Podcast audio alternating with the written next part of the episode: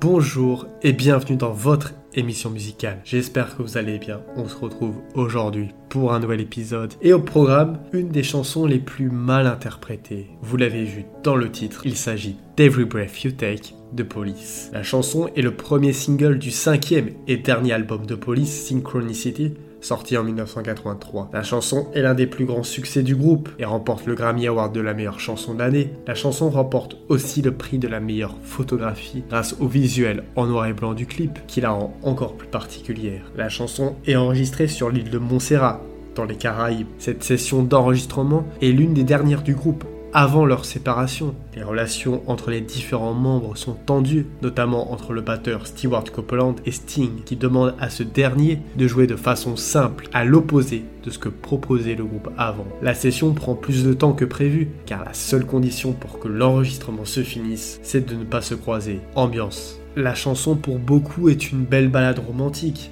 mais en réalité, elle parle d'un amant possessif qui regarde la personne qu'il aime chaque fois qu'elle respire et bouge. C'est même presque ce qu'on pourrait dire un harceleur obsessionnel. Certaines personnes l'ont utilisé comme chanson de mariage sans vraiment connaître le sens de la chanson. Sting, le leader de Police, l'a écrite après s'être séparé de sa première femme, Francis Tomelty. Le thème de la chanson se rapproche aussi du thème du Big Brother Watching You dans 1984 de George Orwell. Dans une interview accordée en 1983 au New Musical Express, Sting a expliqué Je pense que c'est une petite chanson méchante, plutôt diabolique. Elle parle de jalousie, de surveillance et de propriété. Concernant la mauvaise interprétation courante de la chanson, il a ajouté Je pense que l'ambiguïté est intrinsèque à la chanson, quelle que soit la façon dont on la traite, parce que les paroles sont tellement sadiques. D'un côté, c'est une belle chanson longue avec des accords mineurs relatifs classiques, et en dessous, il y a ce personnage répugnant qui parle de surveiller chaque mouvement. J'aime cette ambiguïté. Il y a quelques semaines, j'ai vu Andy Gibb des Bee Gees la chanter avec une fille à la télévision avec beaucoup d'amour et en se trompant totalement d'interprétation. Je pouvais encore entendre les paroles qui ne parlent pas du tout d'amour. Je me suis pissé dessus en riant.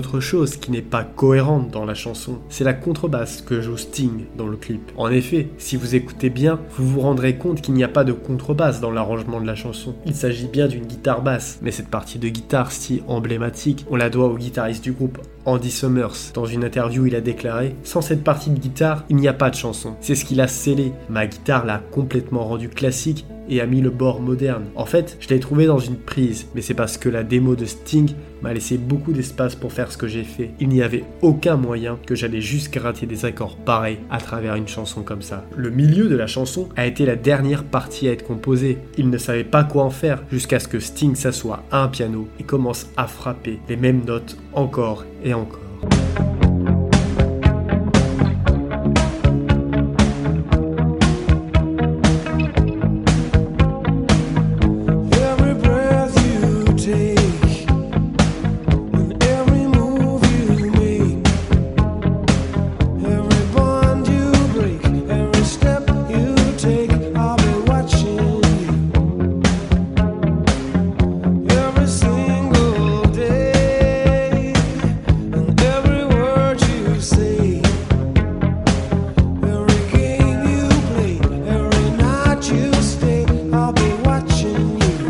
C'est ce qui a servi de base à la partie centrale. Sting a écrit dans son livre Lyrics by Sting, la chanson a la structure standard d'une balade pop, mais il n'y a pas de développement harmonique, pas de libération d'émotions ou de changement du point de vue du protagoniste. Il est prisonnier de ses obsessions circulaires. Bien sûr, je n'étais pas au courant de cela, je pensais que j'étais juste en train d'écrire une chanson à succès, et en effet, c'est devenu l'une des chansons qui ont défini les années 80. Et puis, un autre élément important dans la chanson qui la rend unique se trouve encore une fois dans le clip de la chanson. Un élément un peu caché, qui je l'avoue du premier coup ne se voit pas forcément, mais dans le clip, il n'y a pas que le groupe, il y a un autre personnage, un laveur de fenêtres. Mais que peut bien faire un laveur de carreaux dans un clip de police?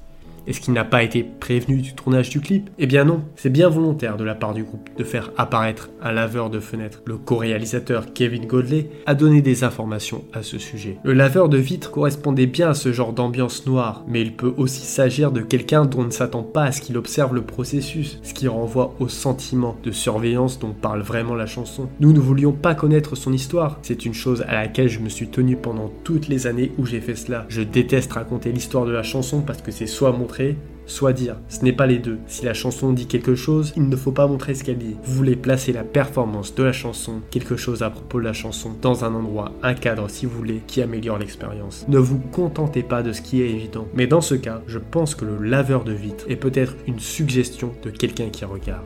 Je ne peux pas parler de Every Breath You Take sans parler de la reprise par Puff Daddy dans sa chanson I Will Be Missing You en hommage au rappeur décédé Notorious Big en 1997. Sting n'a connu que le sample qu'après la sortie de la chanson. Il a fini par en tirer beaucoup d'argent, affirmant qu'il a fait passer certains de ses enfants à l'université avec les profits.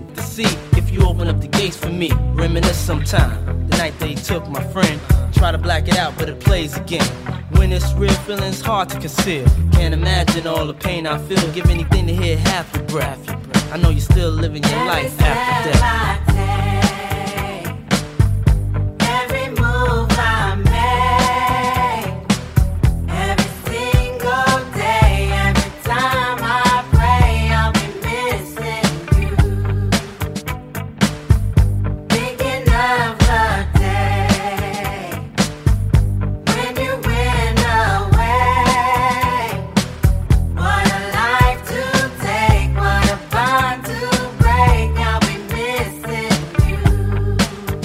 Voilà, c'était tout pour cet épisode sur Every Breath You Take de Police. J'espère qu'il vous a plu. Comme d'habitude, n'hésitez pas à le partager, c'est le meilleur moyen d'aider la chaîne. En attendant, moi je vous dis à lundi pour un nouvel épisode.